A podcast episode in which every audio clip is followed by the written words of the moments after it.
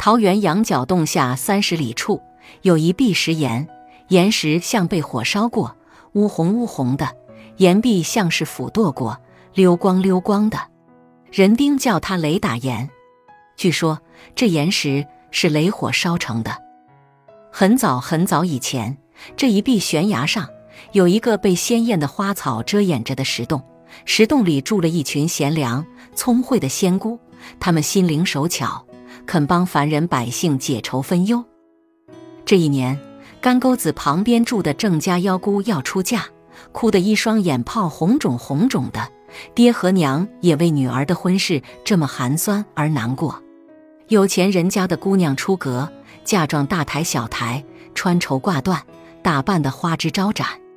郑幺姑别说穿绫罗绸缎，就连囫囵的换洗粗布衣也没一件。姑姨不怨爹。二不怨娘，只怨自己的命薄命苦，想一阵悲一阵，眼泪汪汪的闷头坐在娘身边。半夜时分，洞里的众仙姑耳听嘤嘤哭泣声，甚是哀怨，就走出洞来打听是哪家出了急难事。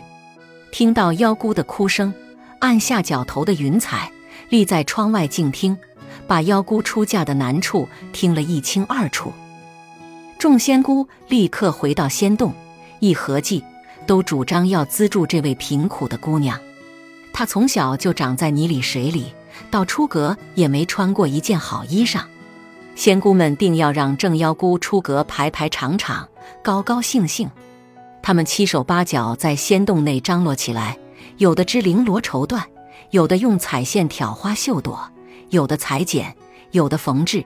很快就缝制出几套鲜艳夺目的新嫁衣。嫁衣缝好以后，众仙女推选了一位最年小的去正妖姑家。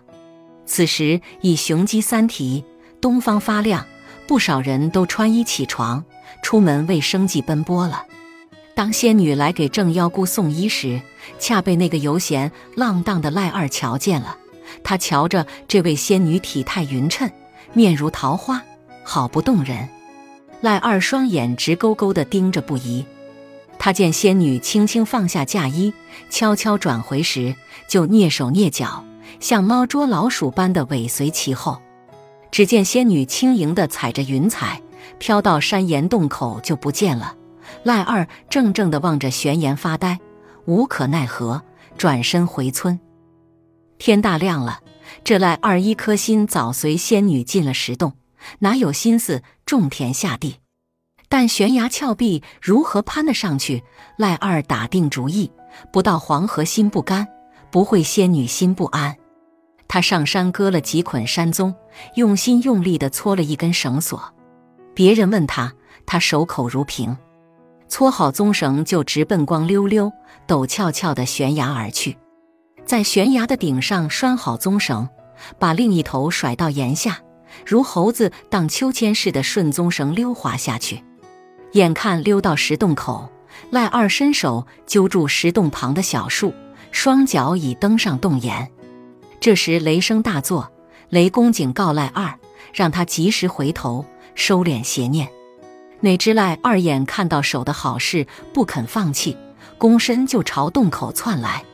雷公发怒了，霹雳一声，从赖二站的地方。削去悬崖的半边，雷火将洞口封闭了。削下的石岩连同赖二，咕噜噜滚下万丈深涧。从此，石洞中的仙女再也没有出来为人们救急解愁了。正妖姑收到仙女的赠衣，很是感激。她出嫁后，夫妻勤俭，攒积了小小一笔钱，在这一壁悬崖的对面修了一座小小的仙女庵，早烧香，晚磕头。怀念仙女们的恩情，因为这壁悬崖被雷公削去了一半，岩壁光溜的如刀砍斧剁一般齐刷，人们就叫它雷打岩。仙女庵在正妖姑父七年老故事后，没人供奉香烟，后来也就不存在了。